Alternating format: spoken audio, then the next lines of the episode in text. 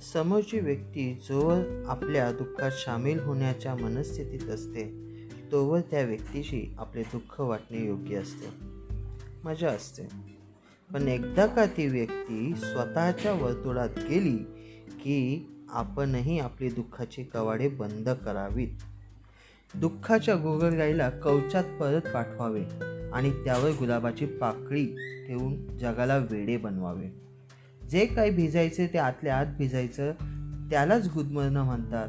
तसं खरं तर गुदमरणं आणि आत्महत्या यात फरक इतकाच की आत्महत्येत माणूस एकदा मरतो आणि गुदमरताना क्षणाक्षणाला मरतो.